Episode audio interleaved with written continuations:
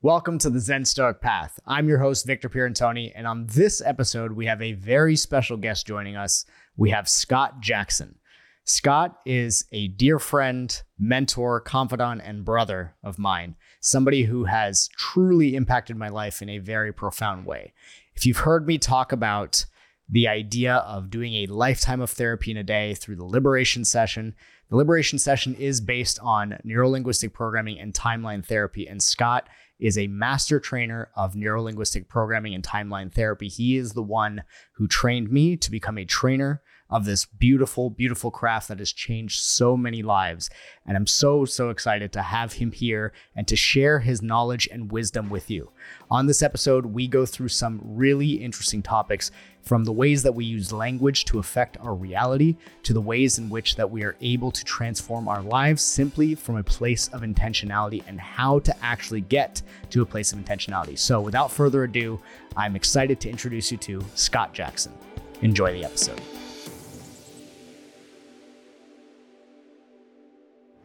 Oh man, this has been a long time coming. I've been wanting to do this podcast with you for like seven months yeah. since the uh, NLP trainers training. So I'm excited and very grateful that you're here finally, man. This yeah, brother. Thank you. I'm excited and grateful to be here. Yes. So I, have talked about NLP at length on this podcast. Mm-hmm.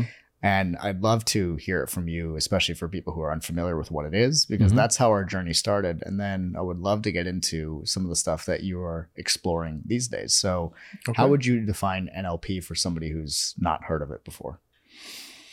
Hmm. It's always funny, right? Our, our, we ask people on the first day of our trainings, you know, what is NLP, and most no one knows what the hell to say, right? It's like uh, it's uh, it's funny when people try to explain when they're entering into the world of of neurolinguistic programming what it actually is. Um, I think you know one of my mentors. Um, she gave a good metaphor, and a good friend of mine that NLP is like a user manual for your mind. Mm-hmm. Um, the you know, in traditional education, um, in, in, our traditional educational system, we're not really taught how to think. We're taught what to think, and mm-hmm.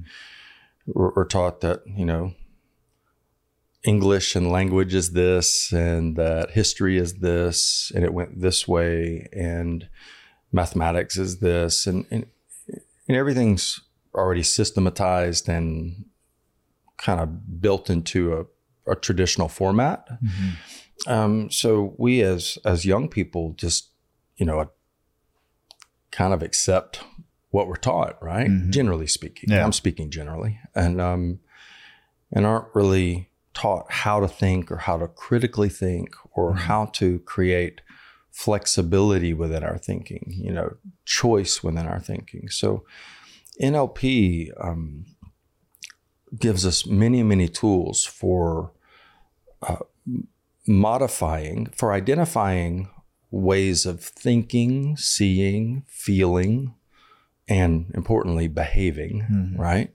Such that we can consciously identify what are are ways of thinking that don't produce results that we want? Mm-hmm.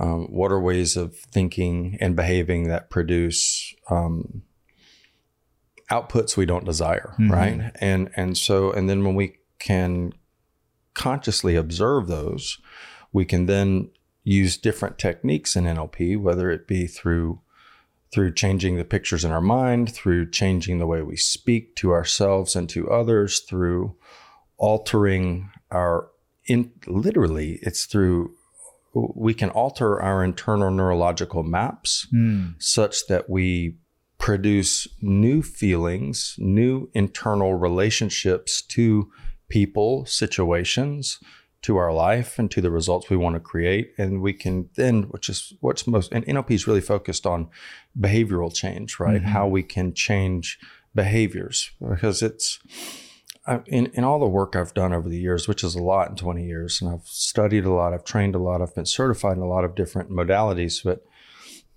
when, and I haven't mentioned this word yet, but, but it's focus, right? Mm-hmm. When we um, can understand what it really means to focus because focus is comprised of what we would say in, in NLP is six different things, which is our what we see, mm-hmm. what we hear, what we feel, sometimes what we smell and what we taste, and also our self talk. Mm.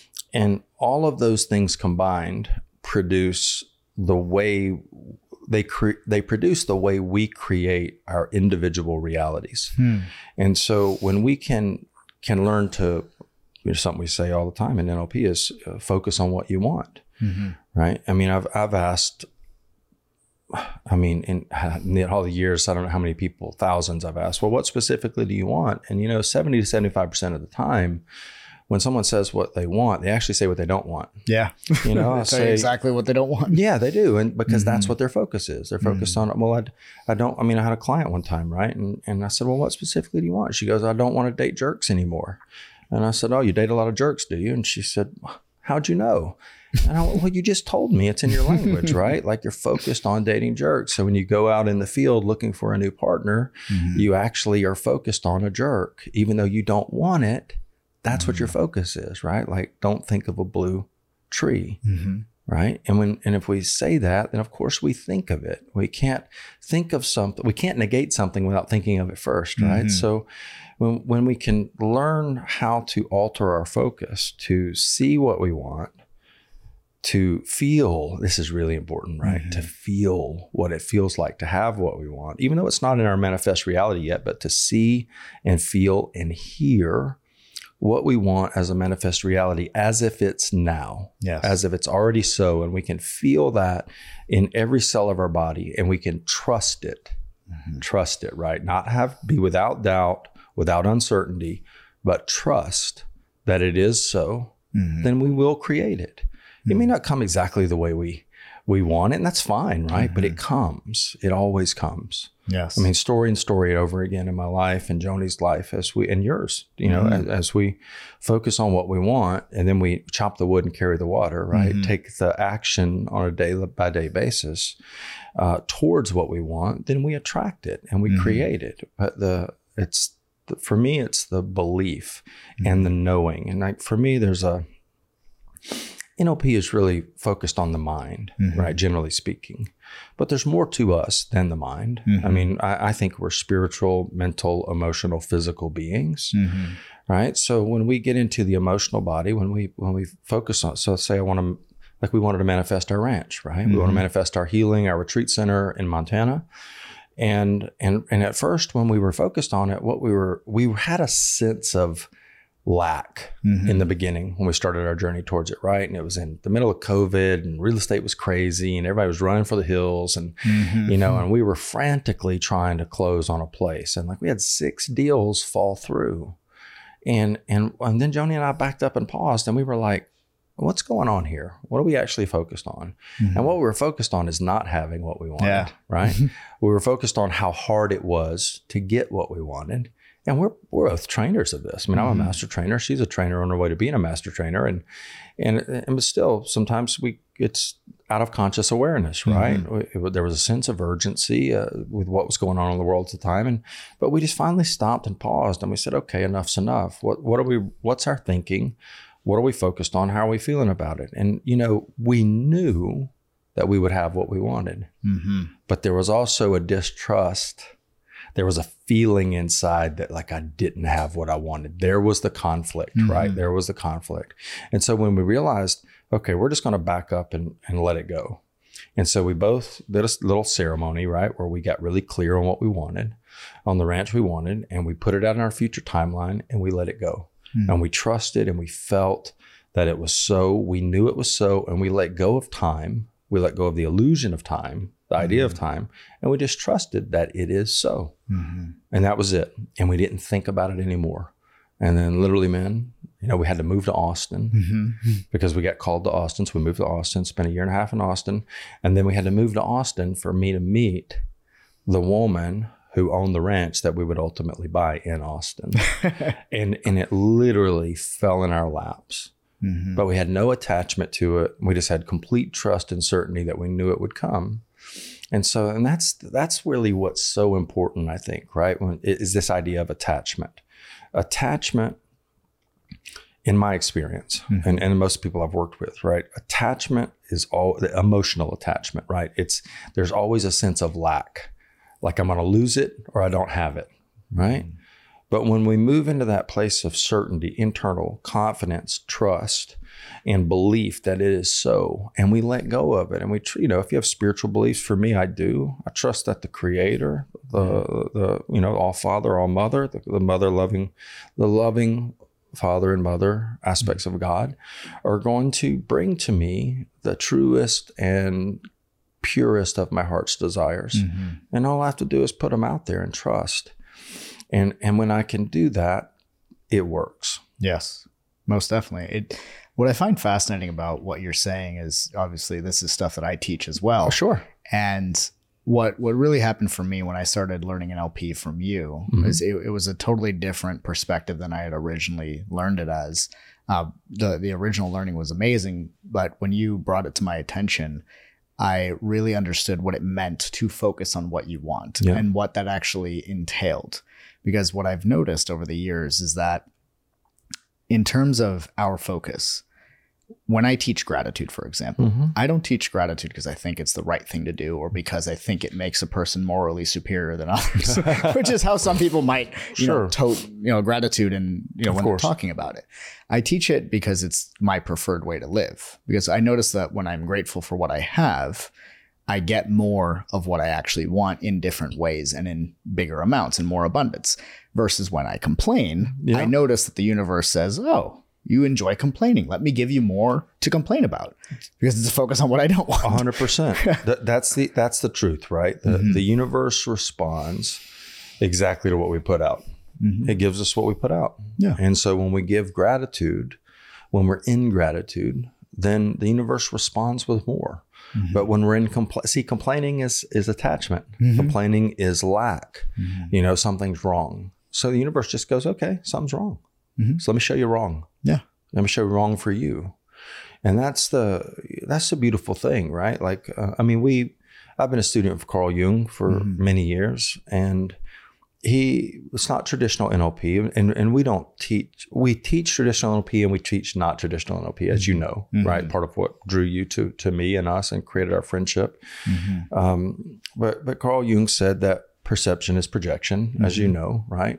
We only perceive outside of us what is inside of us, Mm. right? So if we're if we're in a state of lack, doubt, distrust, worry, anxiety, fear, then we perceive situations outside of us that reflect that back to us as true. Mhm. So that's why I mean he also said something. He said, He who looks out dreams, he who looks in awakens you know and and i've been uh, for 20 years on a path of awakening of internal work right not just for self though for others at Mhm. first it was for self because when i started my journey i was in a pretty bad place in a Mhm. pretty dark hurting painful place so Mhm. i desperately needed to focus on self and creating a relationship with my creator that would begin to heal me and start the journey of healing. But as soon as I could, and it didn't take long, within a year, I started being able to give away what I was getting, right? Mhm. Because it's not we don't we don't live unless you choose the path of hermitage and go into the monastic life and go into a cave or a hut or something and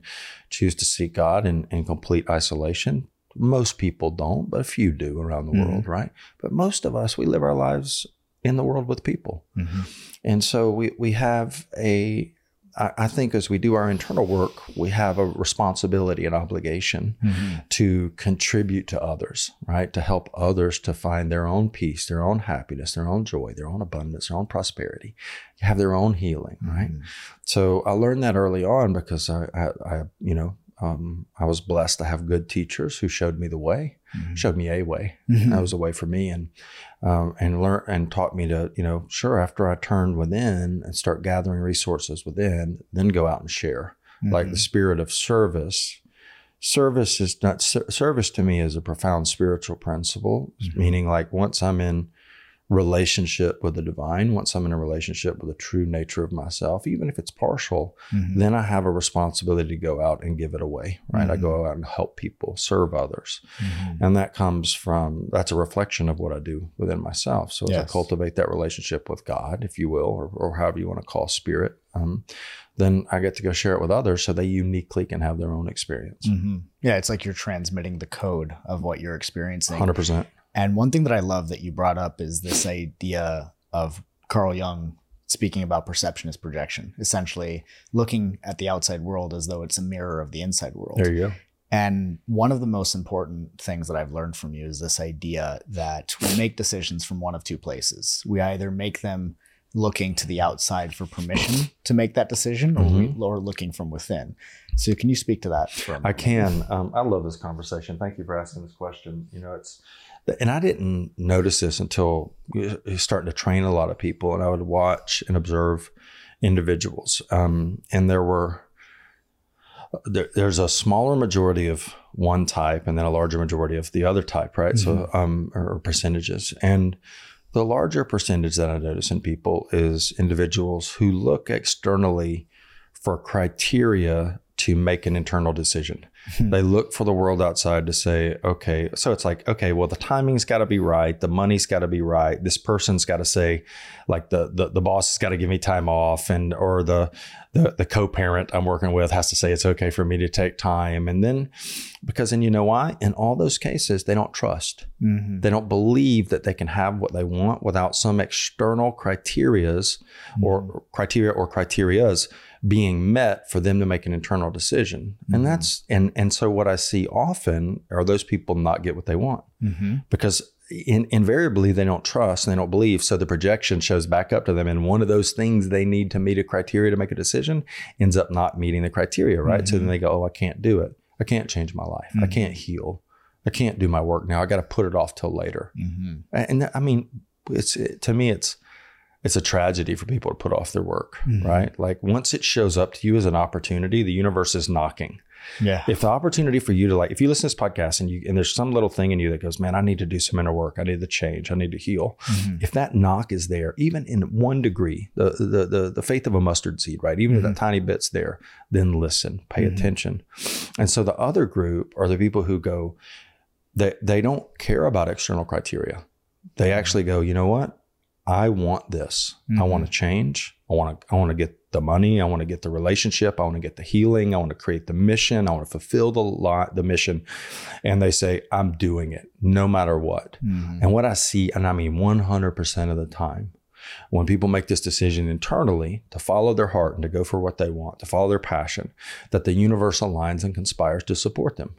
Every I've seen time. it over, and you've seen it over and over again. Oh, yeah. right. Things show up. I mean, we've had we've had students who enrolled in a training who literally enrolled a day before, or two days before, who a week before, two weeks before, had no idea how they could do it, and they made a decision saying, "I'm going to do it," and then the money shows up Mhm. or their boss says you can take the time off, right? And this happens over and over again because they decided internally that this is what I want and become congruent with it. Mhm. And when they do, uh, the universe in this magical way It conspires. just shows up. It shows up. And it's happened every time like that for me because I remember at the time that you shared that with me, it was during a season where like I couldn't give coaching away for free if I tried.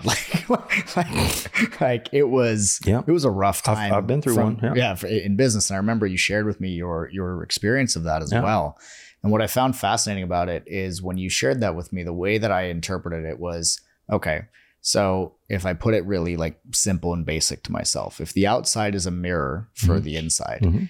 If I have an uncertainty about a decision and I'm looking outside for external criteria, essentially what's going to happen is I'm actually going to notice the evidence that represents the internal uncertainty There within me. Yeah. But if I do the opposite and I create the internal certainty by just having faith and trust that this is the decision for me because inspiration spoke to me, then in that moment I will start to notice the evidence that shows me how to make it happen. It's funny how that works. Yeah. it? Yeah. Every time. Every time. Like clockwork. every time you know and that's that's what i mean we're doing right we want Mhm. we want to ins- we're inspiring people to to trust themselves to to look inside and to trust you know there's a zen saying say leap, leap and the net will appear right Mhm. and yeah and, and leaping's a hard freaking thing to do sometimes Oh, yeah. it is man but you know there's also this to me, it's about having faith and trust. I mean, trust has been a huge part of my journey of healing, you know, Mhm. trusting, learning to trust in myself and my creator and my fellow brother and sister. Mhm. Right. And that's not been an easy thing to do, Mm-mm. man. It's taken a lot of work, right? Oh yeah. Get into a place to where I just trust internally that I'm okay Mhm. and that I'm going to allow the universe to provide for me what I want because I, you know, I, I have, I, I, I mean, I, I'd like to think of myself as a good person and I have a good heart. I care about myself and others. And Mhm. so I'm not, I'm out to do good things in the Mhm. world and provide value to the world, right? And to make the world a better place than I leave it. I mean, we have a friend, Dr. Dan, right? He Mhm. says, you know, at the end of your life, will the universe know you mattered? Will the universe know you were here? Such And a powerful question. It is a powerful question, right? Because I think about it and I'm like, hell yeah. yeah. Um, absolutely. The universe, when I leave this life, the universe will be able to say, yeah, Scott Jackson, you were here. Mhm. You, you made an impact. You Mhm. cared. You played a bigger game, right? And Mhm. and so that's what it's about to me. I mean, we go through phases. I mean, at a point in our life, success is important, money's important, relationships are important, Mhm. material things are important, Mhm. the watches, the cars, and all that stuff. Sure, we go through that, but that's not that's not the summit. Mhm. That's not the place, right? It's just a journey. It's a part of the the journey Mhm. to the destination. Yeah, right? part of the development. It is. it's it's interesting because when I think about business, I I would love to hear your your take on this because sometimes I notice that people make this comparison or they make this uh, kind of thought come up or this story in their mind that if they're going to take a spiritual path, Mhm. that means they renounce a materialistic or a business path. Sure. assuming that they mean the, the same thing like Sure. that this equals that and what i find really interesting about that something that i learned in, in our you know work together Mhm. is this idea that in order to actually develop yourself spiritually it is important to understand how to create the energy of money and material wealth 100%. and the way that I've seen it, like I did this episode where I did this whole series on the Zen Stoic rendition of the Eightfold Path. And when I talked about integral livelihood, Mhm. what was interesting about that is the way I defined it is money is a symbol of value. It's our representation of value. It's a crystallized form of value that allows us to trade and obtain things that will help us meet our needs. And Of course. all business is just solving problems. And a problem is defined as an unmet need. And so Okay. being that that's the case, we have these needs as human beings, Mhm. being the temporary sensitive creatures that we are Sure. we have to continuously repeat these needs. So when we go out to solve a problem that comes to us as an entrepreneur, as Mhm. somebody who wants to make some kind of a positive impact, the market essentially is voting with their dollars to let us know whether or not we're hitting the mark and whether or not we're actually doing what we're made for. Sure. And that feedback allows us to to to get better, to actually find ourselves. Because for me in the beginning, like for the first two years of my coaching career, it was free coaching mm-hmm. because I had no idea Sure. what people actually even wanted. Yeah. So, what what is the importance of somebody learning to create the energy of material wealth as as a part of their their path of ascension? Man, what a great question. Well, you know, there is, it is what you said in the beginning is important that it is not uncommon that as people take a spiritual path, that they, there can be this idea of renunciation of material or this idea that material is bad, money is bad, or greed, you know, Mhm. gets associated with it. And, and sure, greed is, I mean, it's one of the seven deadly sins, right? It's, uh, it, it can be a thing for people and it can cause problems for sure. Mhm. Um, but the idea of, so for me, it's like this everything, there, there's no fraction of an inch in the universe that God is not. So everything is here.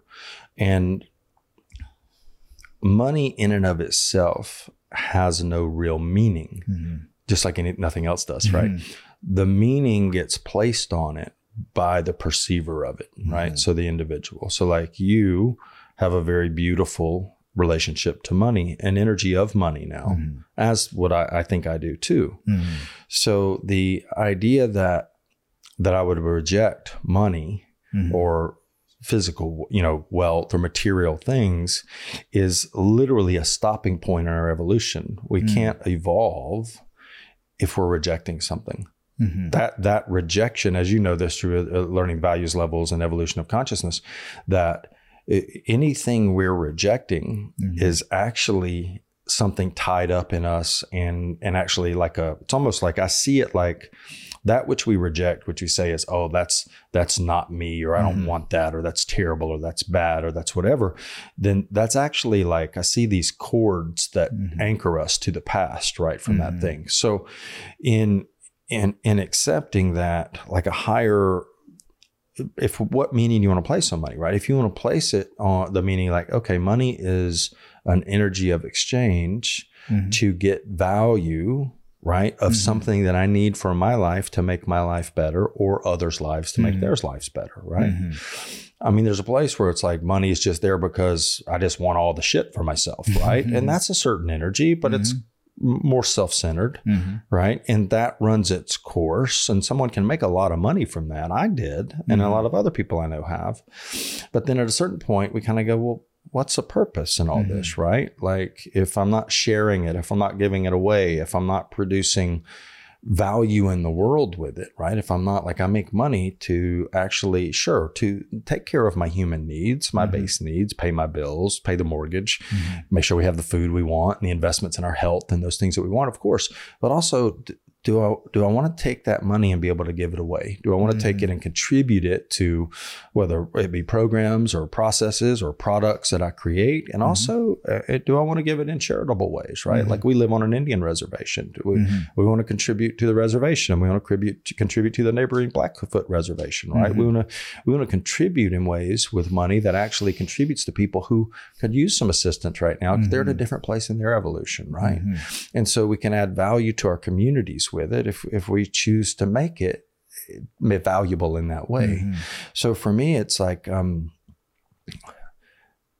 money is is a, a, a profound energy, mm-hmm. right? That when my intention, because everything's about intention, when my intention is to use that money to expand my life, my wife's life, the mm-hmm. lives of others, to contribute and make their lives better, to give give, give, what happens is then more money comes, mm-hmm. right? In my experience, because yeah, all of our needs are met. And that comes from a place of trust as well. Yeah, all my needs are met.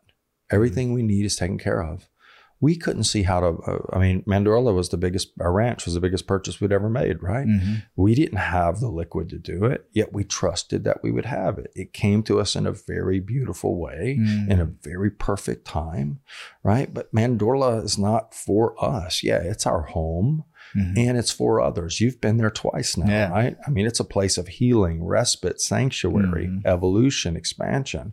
It's a profound place, but that's for others, right? We knew right away when the night we closed, like this was a, we had a responsibility. Yeah, we're owners of it, mm-hmm. right? But not really. We're more stewards of it, right? We have a mm-hmm. responsibility to stewardship. So that's the thing that Joni and I talk about that a lot. Like, what do we have to do to be great stewards of money, right? Mm. Like to have a responsibility to money to where we use it in a good way for good things, not unconsciously and blindly, but but selflessly mm. and uh, in an honorable way and intentionally and in a very intentional yeah. way. Yeah.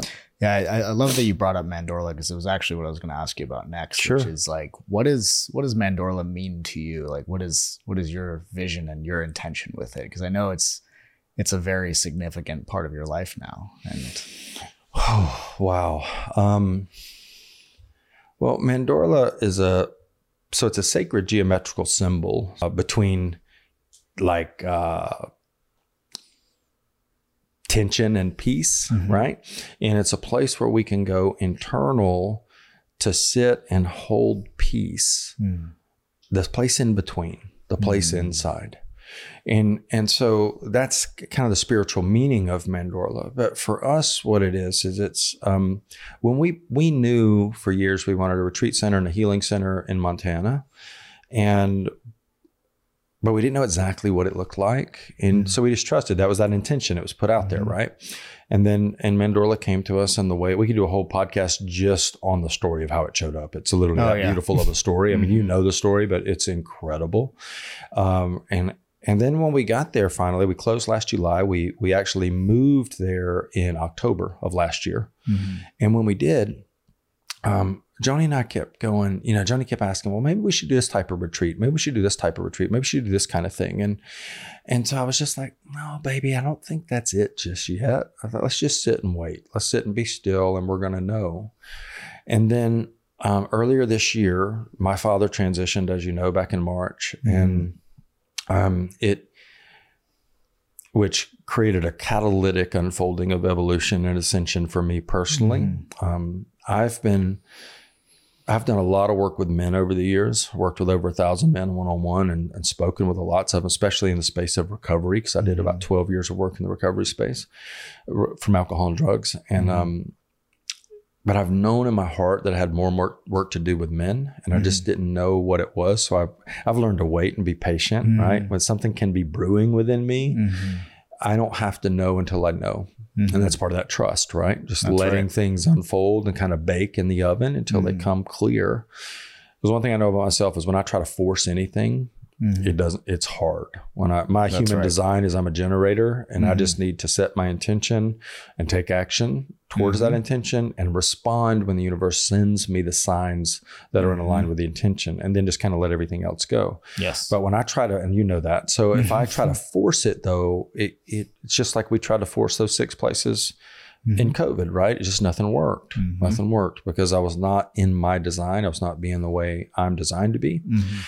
So when we let go and just trusted, it came to us. So, anyways, um, when my father's passing, I, it, which was my father and I had, we did a lot of work over the years for healing. We had a very hard relationship as as a child and as a teenager with him. It was hard. It was violent. It was abusive. It was times it was loving. Mhm. Times it was very the opposite of loving. So I got really confused about what love is, about what being a man is, about what masculinity is, about how to treat women. Mhm. Because I learned a lot of things from my dad, most Mhm. everything. I modeled him. In NLP, we, we got this thing called modeling, as you Mhm. know, right? Like I, I was conditioned by him and I modeled his behavior really well and for bad and good.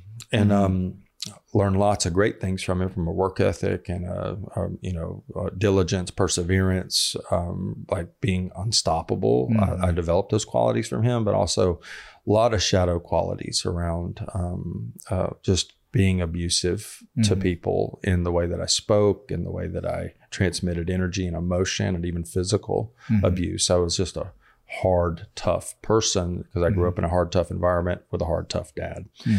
And and so when but him and I did a lot of healing work over the past 10 years especially and then he unexpectedly um, had a got a brain tumor in early this year and then within a couple months was gone. It was a really violent aggressive thing.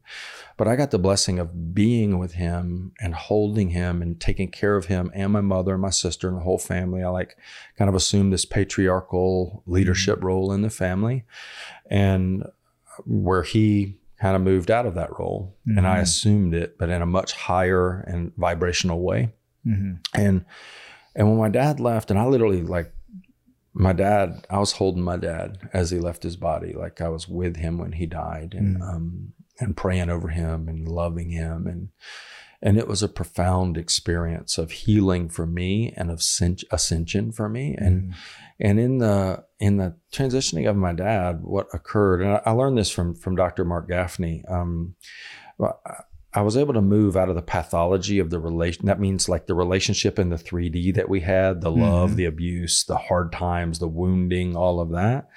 As my father left, he actually ascended out of his body and into spirit, and and in so doing, I had a profound healing and transformation where all of those wounds that were still residual or old stories or anything that there were me and my dad all we could say karmically cleared. They healed. They Mhm. turned from dark to light. Shadow was saint stephen says that the light transmutes all that is dark and the darkness that was left there got transmuted with light as he left. And I literally experienced myself ascend into, you know, I've worked with the king, warrior, magician, lover for a while, and Mhm. I've worked with, I've been for a while. I've been thinking about the, what's the new, how do we usher in the new paradigm of masculinity? How do we, how do we heal the masculine form Mhm. and, and move from such a hard old paradigm of masculinity into a new, loving, powerful, incredible, supportive, loving leadership form of masculinity that works in like a Mobius flow with the Mhm. feminine form, right? With the feminine, with the, the, the goddesses in our world and which are everywhere. Mhm. Uh, you have one, I have one, you know, we know. And um and and in that I experienced myself ascend, ascend into a, a kingship. Mm-hmm. Like I experienced like the boy psychology within me integrate. I experienced. I've done a lot of inner child work over the past 14 years, but I mm-hmm. experienced that little boy like totally heal and mm-hmm. become uh, almost sovereign in his own way. Mm-hmm. And elements of the shadow aspects of my boy psychology just integrated and spiraled into this light of the king. And and so since then, it's been a profound. I mean, you've been we've been close in this, so it's been a profound shift for me. So back to Mandorla part of the work we're going to be doing at Mandorla is I'm going to be doing some men's work, right? Mm-hmm. I'm going to be working on this. Um, I mean, I've got a book that we're working on. I'm not going to say the title of it right now, but you know the title, mm-hmm. and that's on um, bringing in, ushering in the new age of masculinity, mm-hmm. and we're, we're going to start doing some men's workshops, some small men's workshops, and uh, we're going to create some opportunities for men to heal the wounds, not only with their fathers, mm-hmm. but with their mothers. Mm-hmm. Because I realized we, we, after my father left, I realized I had a deep wound with my mother that had been overshadowed by the presence of my father. And so now for the past few months, I've been deep in the work yes. around healing the wound of the mother and the wound of the divine mother and creating a new relationship to the feminine, which has been profound for me. So that's that's part of the work we're doing at Mandorla. Joni's going to be doing her own work there with working with the feminine, mm-hmm. also with uh, equine therapy, because mm-hmm. Joni is a channel, as you know, and mm-hmm. she's a mm-hmm. powerful, powerful healer, mm-hmm. and um, and she's an oracle, right? She is her gifts came online two years ago, and they are just getting profoundly effective and she's mm-hmm. getting clearer and clearer on a daily basis and, mm-hmm. and being able to interpret cleanly what's coming from spirit through to her for others mm-hmm. as you've been the you've been the, the gift and the recipient oh, of yeah. some of her beautiful channeling right so mm-hmm. so she in her own way it's like we both are finding our sovereignty and our autonomy and i think I'll be working with men, she'll be working with women, and we're going to bring those together, mm-hmm. right? In in the healing and the ascension of the female and the male form. Yes. Uh, because I, I mean, I got into, I started training NLP for one purpose, and I've told you this for the mm-hmm. evolution of consciousness on mm-hmm. the planet. But I always knew in my heart that there was something bigger coming. I yes. just didn't know what it was. And so that was again that thing of trusting and mm-hmm. trusting and trusting. And even my spiritual teacher, Munish Warji, said to me about four years ago, he said, I want you to be open to the possibility that NLP is just a stepping stone for you to what's next because there's something bigger coming. Mm-hmm. And NLP is going to inform you mm-hmm. in what you're doing on a higher level. That's right. And that's what's evolving now because Mandorla, that's that's we we believe that the the, the whole self, right? Mm-hmm that we are we are a spiritual body, we're a mental body, we're an emotional body, we're a physical body. Those are the bodies that make up the whole self of the human being. Of course, we could chunk that down or get more specific and say, okay, we got energetic and astral bodies and mm-hmm. all that, but we'll just keep it kind of simple with those four. But Mandorla is the place where we're, I mean, we're going to do a lot virtually mm-hmm. and plus a lot personally as well as we grow the land and build a, a retreat, uh, build the actual um, uh, event center on mm-hmm. the land and the equestrian building on the land and more lodging on the land because we've got a lot to do mm-hmm. there.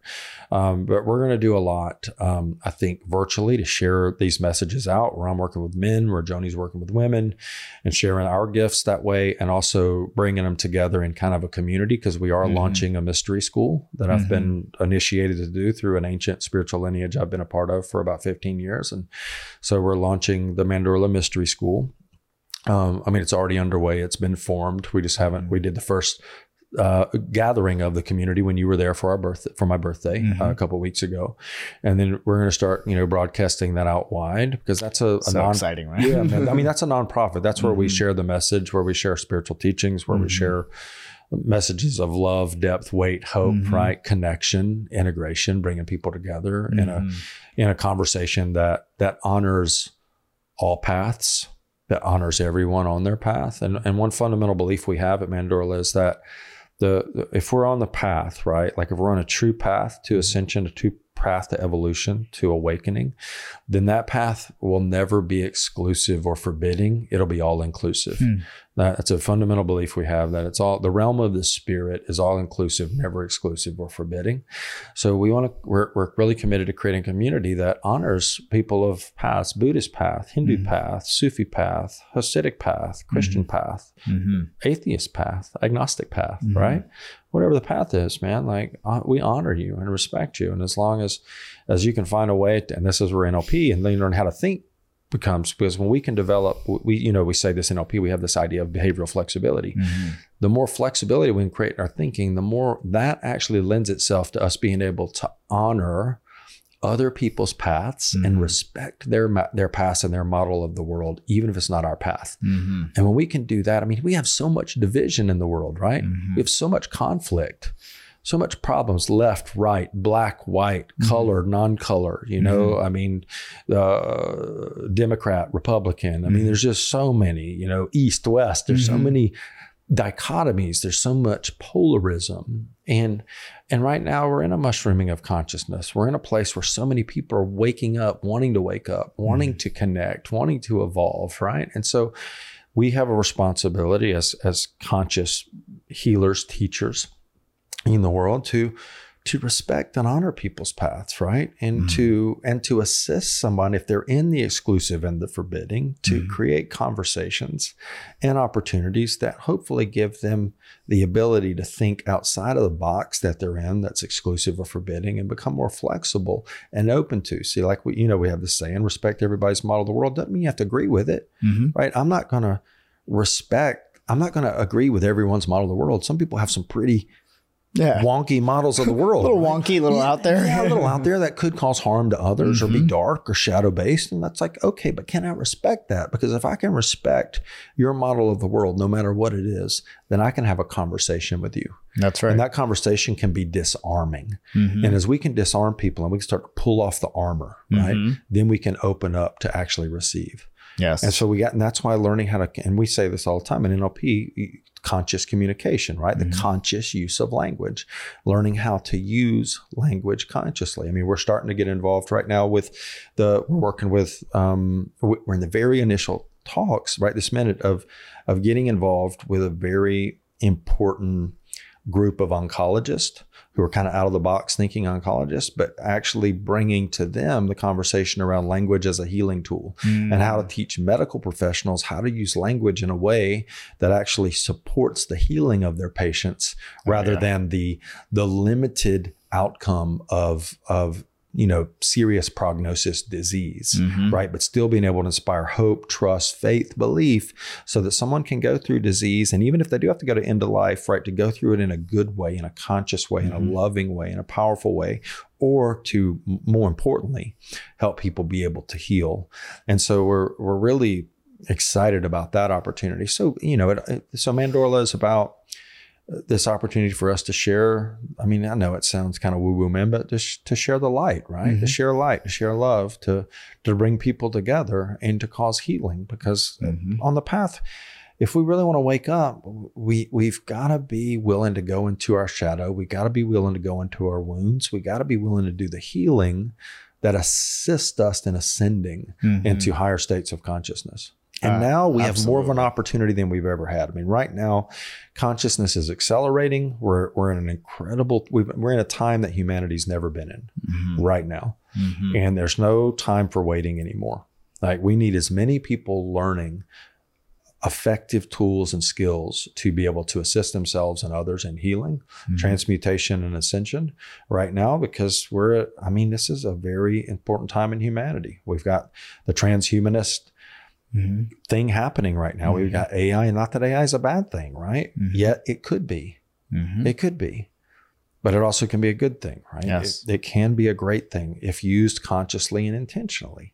I'd say it all comes down to that is that intentionality. And I, I think what's what's interesting about what you're talking about in the sense of respecting other people's model of the world mm-hmm. and having the behavioral flexibility to be able to not necessarily agree with what they're saying, sure. but respect the fact that they have a model of the world. They have a unique perspective yeah. to offer.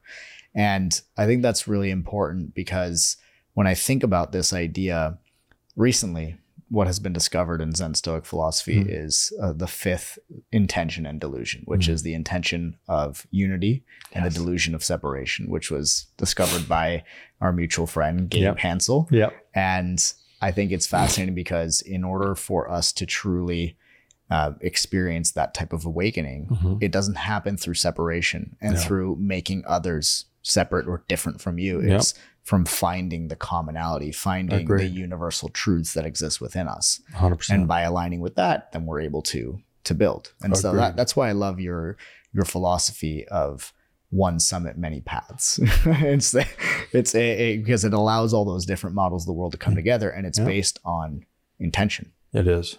And what I think is interesting is that when we go into separation, we can get overly fixated on mechanism, We can. on how to carry out our truths, and mm. like really get lost in the weeds of that. And this, it, you know, it segues us into a really important learning that I've mm-hmm. received from you, which is this idea of intention versus mechanism. Mm. Is that something that you can speak to? Yeah. Yeah, I, I, I can. It's um, I mean, what you know, if you take an equation, right? Like we've taught, we teach it in our trainings, right? If you take um, intention plus mechanism equals results, we always ask, well, how much? What's the percentage of intention, and what's the percentage of mechanism that, when they're added, cumulatively make results or give us results? And and everyone is always well it's 60 40 it's mm-hmm. 90 10 it's 80 20 or it's 85 15 or whatever. Usually leaning heavily towards intention mm-hmm. right? And then the other towards mechanism. And i go yeah yeah, all good guesses and eh, right? No no no. That, it's a trick question mm-hmm. because it's 100% intention. It's 100% intention right? They're actually mechanism is just mechanism like we can get at a goal mm-hmm. with all kinds of different paths, right? Mm-hmm. But if the intention is to create that, if the mm-hmm. intention is to manifest that, to do that thing, and the intention is 100% and certain, just like with creating Mandorla, right? With manifesting Mandorla, the intention was 100% certain. The mechanisms we were trying, when we were focused on mechanism, weren't working. When we let go and focused solely on the intention and trusted, the mechanism showed up. And it showed mm-hmm. up in a way we could have never imagined, right? But we had to be mm-hmm. surrendered to that.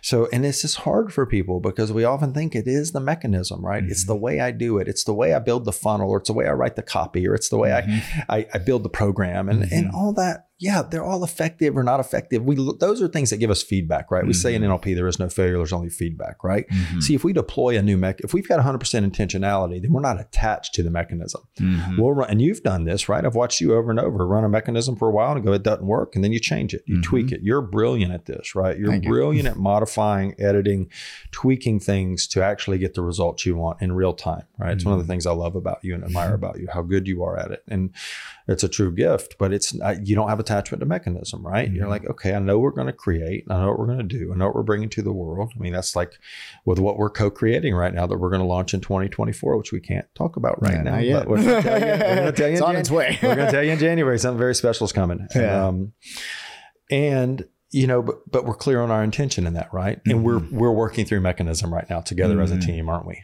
And Yes. and we're not attached to it, right? We have Mhm. collaborative, caring, supportive meetings where we connect and we talk through ideas and we go, yeah, that idea is great. Then we we try working on it, you know. And it's like that's the stuff of creation because we're not really attached to mechanism, are we? Mhm. We know the intention's clear. We already know the results in the timeline, and that's happening Mhm. but we have no attachment to the mechanism. So as we, I mean, how many times have we changed the process already? As we Oh, tweak, yeah. Mm-hmm. every meeting, there's tweaks, right? They're, Okay, take that out, put that in. Let's add this. Oh, look what just came up. It's a new idea. Mhm. Drop it in. Oh, that feels good. Let's go with that, right? Yes. And so it's like this kind of fluid, moving, growing, evolving thing, but we're not attached to it. And we have behavioral flexibility and we have care, compassion, love for each other. And this is, uh, yeah, so this is really important. So as we can, I think it's important for us, right? Like a Guruji, my, my teacher, has always mm-hmm. said, he said, call him a spiritual name, obviously, but he always said, you know, the most important thing you can do with your day every day is just set your intention. The most important thing. And this is by one of the most powerful beings I know. Mhm. The, one of two people who's able to all my life look at me and only see my light, no matter what shadow or what pain or what hurt was there, but just to see my light, my love, my truth, and to always project that back to me because that's all he could see in himself, right? Mhm. Perception is projection. But he always would say to me, you know, your intention is the most important thing you can do. So Yes. over and over, he would teach that to me until it finally just landed in me, right? Mhm. Oh, I, I I always love that. And recently, I was a friend of mine was asking me how I like what it was like before I called in my partner that's now my girlfriend. And what's interesting is there's a lot of this talk in relationship spaces from different coaches. They're like, oh, make a list of everything that you want. Be Sure. very, very specific and all this. Sure. And I did that. And I called in a partner previously that was everything on the list. And it was, you know, a train wreck. right. Because there was lots of stuff you didn't know. You didn't know that wasn't on the Correct. list, right? Yes. And what was interesting is that when you make the list, you are attached to form. Yep. When you set the intention, you are instead cr- making everything based on essence rather go. than form. Isn't that beautiful? It's oh, it, and it completely changed everything because I wasn't specific at all on form or what it Mhm. needed to be when I was, Mhm. you know, calling in my my current girlfriend.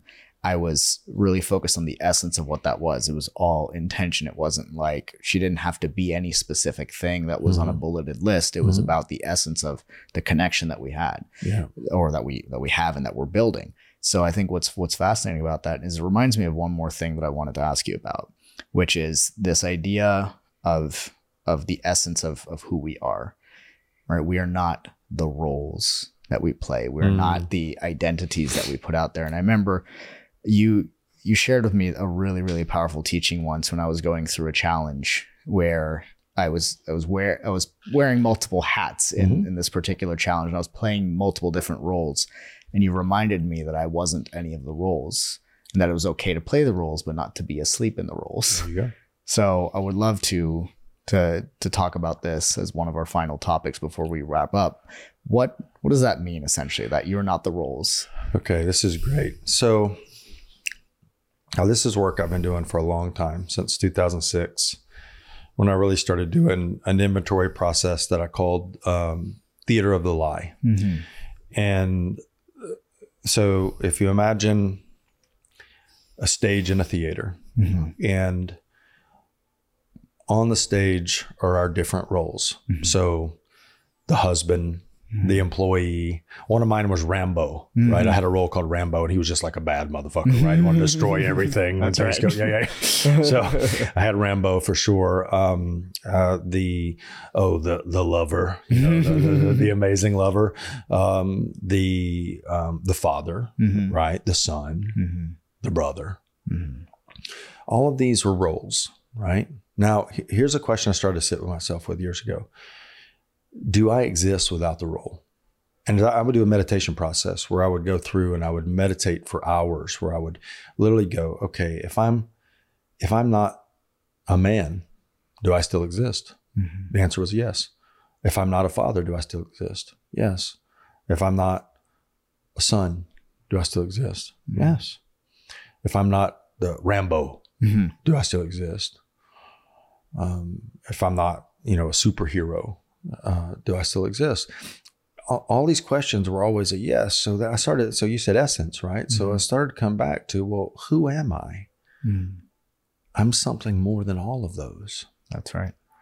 The truth is, I can't, with my conscious mind, divine define who I am. My conscious mind can only really define what's finite. But what I found through this process was that I am not finite. Mm-hmm. and the roles are finite.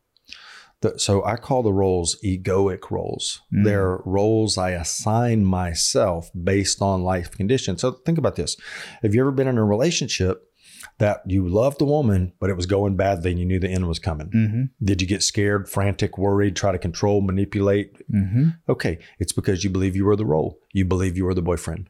Mm-hmm. And if you believe, what does the boyfriend have to have to exist? Girlfriend.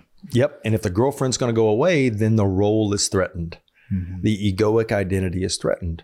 When we realize we're not the role, that we are something profoundly more than Mhm. any role, then we can choose to be in the role consciously, intentionally, and play and have fun in the role. Mm-hmm. We can even go, yeah, I'm being Rambo right now, Mm-hmm. but I'm not Rambo.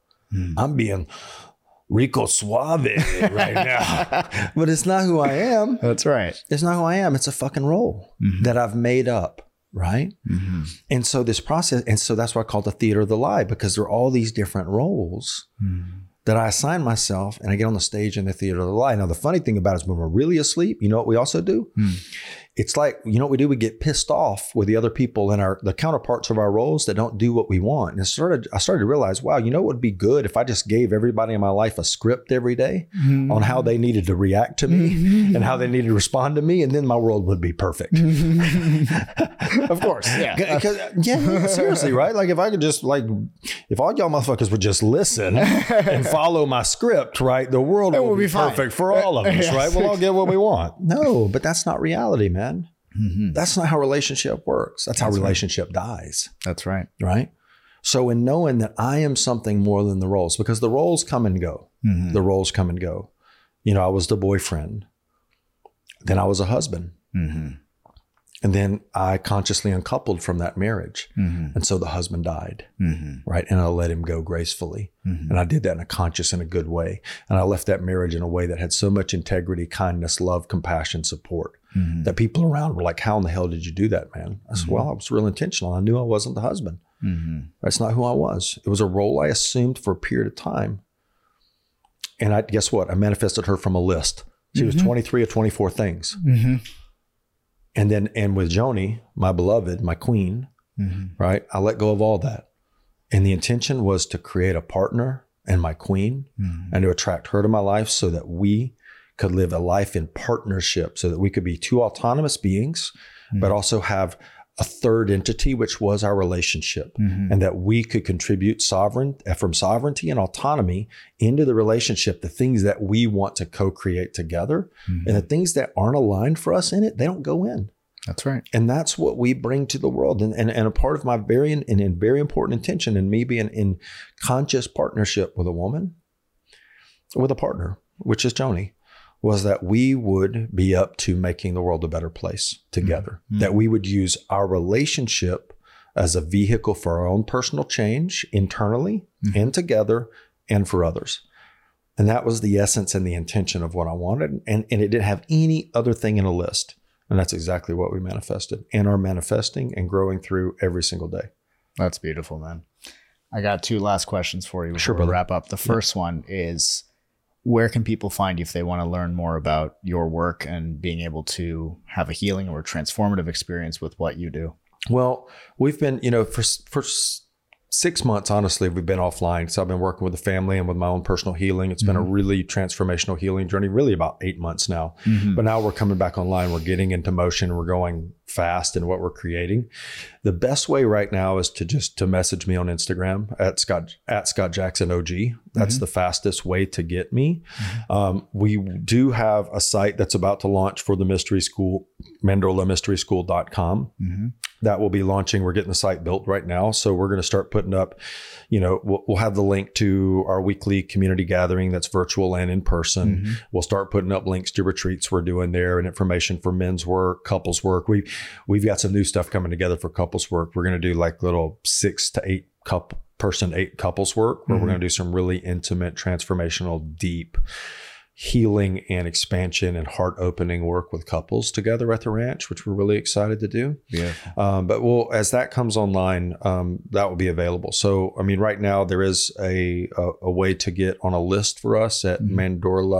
mandorlaranch.com, Perfect. but that's about to, to modify. That's going to evolve into the, um, that will link to the mystery school as well, as soon as we make those changes, but we're in process right now. Awesome, man. Yeah. Well, thank you. And my last question for you Sure.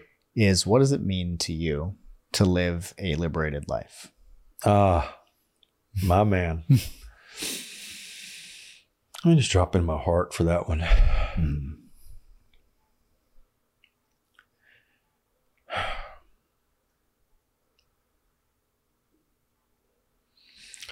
It means to live life with an open heart, Mm. with a trust within myself and in my creator that's so big I can face any challenge. I can walk into any challenging situation or relationship or opportunity. And I can trust that I'm okay and that I can serve and that I can bring the best that I can bring of myself to that situation. It's, you know, liberation and freedom are closely linked to me. Mhm. Um, but liberated is I'm, I'm no longer shackled to the wounds Mhm. and the bondage of the past. Mhm. Yeah, there may be some shadow stuff there, but I'm always intentional and conscious and open to healing it. I'm open to receiving it. I'm open to embracing what comes up in me, the negative emotions, the pain, the stuff that still pops up on the spiritual on the spiral of evolution, right? Because Mm-hmm. liberation is is courage, Mhm. right? Like I'm courageous, and when those things show up in me, I'm willing to face them. And just like St. Stephen said, the light transmutes all that is dark, right? Mhm. So if I must be willing constantly to go into the shadow, into the aspects of myself that are not illumined yet, Mhm. and be willing to embrace those, Mhm. share with those, transmit those, right? Talk about it, be open, be vulnerable, be courageous with my brothers and sisters. Yeah. Beautiful. Scott, thank you so much for being on the show, man. This was awesome. You're welcome, brother. I love you. Love you. Thanks, brother. Thank you.